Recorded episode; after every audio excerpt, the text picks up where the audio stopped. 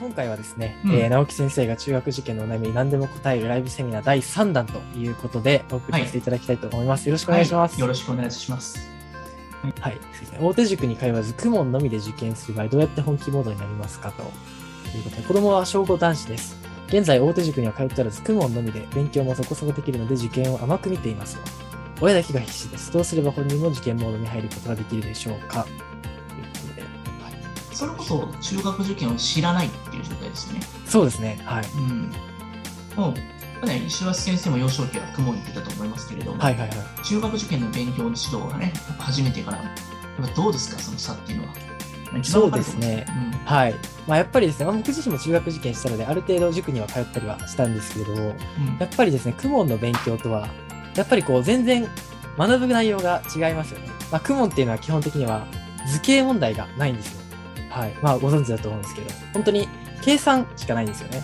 その状態で、えー実際に中学受験の算数、例えばニュニュートン座はあまり出ない学校が多いと思うんですけども、仕事算とか、そういった割合と比の分野の問題だったりとか、あと平面図形、立体図形、そこら辺の問題が出てくると、本当に全く知らないという感じになりますし、やっぱり公文っていうのは本当に一人で向き合うっていう形ですので、まあ、それはすごくいいんですけれども、やっぱり周りのライバルがいないっていう環境っていうのは、まあ、中学受験っていうベクトルで見るのであれば、すごく危険なのかなというふうに思いますね。すまあ、普通に学校のか延長線上みたいな感じのあるんで、うん学校の勉強ストップを取るみたいな感じとかありますよね。はいはいはい。でその確かに中学受験の勉強って言ったら、どちらかというと、じ受験勉強、学校突破するための勉強ってことだから、うんまあ、その公文で習わないことの9割とか出たりしますし、そうですね。変な話に論理的に物事をさ、組み立てていくこともしないし、多角的に物を見るってことは、公文ではちょっと学べないことですよね。うん。だからこそ中学受験で学べることってこの2つがやっぱ大きくあるので、まあ、その公文と中学受験の勉強ってところは別物だっていうふうに考えてみて、両方の視点があれば、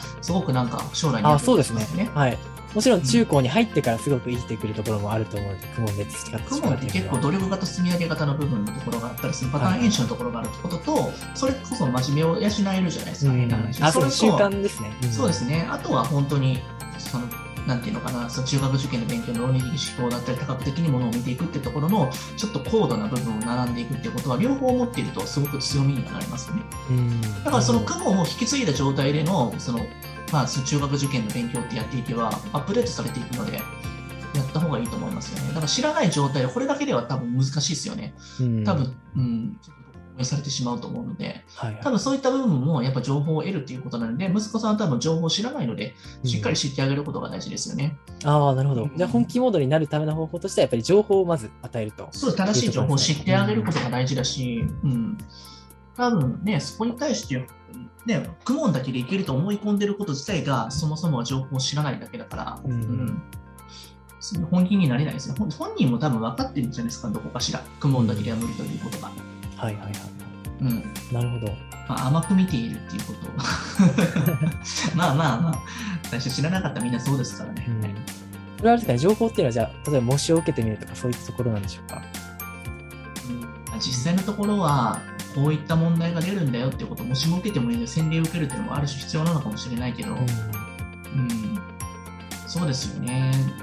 まあでも、まあ、やってみたら分かりますよね。多分指紋も解けないと思うんでね、その計算そうですよね。なので、やっぱいきなり模試受けてしまうと、ちょっと自信が失われてしまう可能性があるので、まあ、問題見てみるだけとかでも。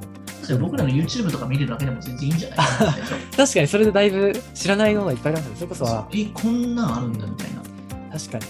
まあ、ライブ配信とかもやってます。ぜひ。なんかあれですよね、ま、テジナのマジック、うん。あれみたいなもんですよ。種教えてくれなかったら一生わかんないみたいなところありますよね。本当にそれは思いますね。はい。マジックですね。仕事さんとかも。大人大人でもマジで永遠に分からないものを2秒で分かったみたいなことあるなんだそういうことかよみ確かにたいな。。でもそのなんだそういうことかよってめちゃくちゃ大きくて、そればっかが出てくるから、確かに。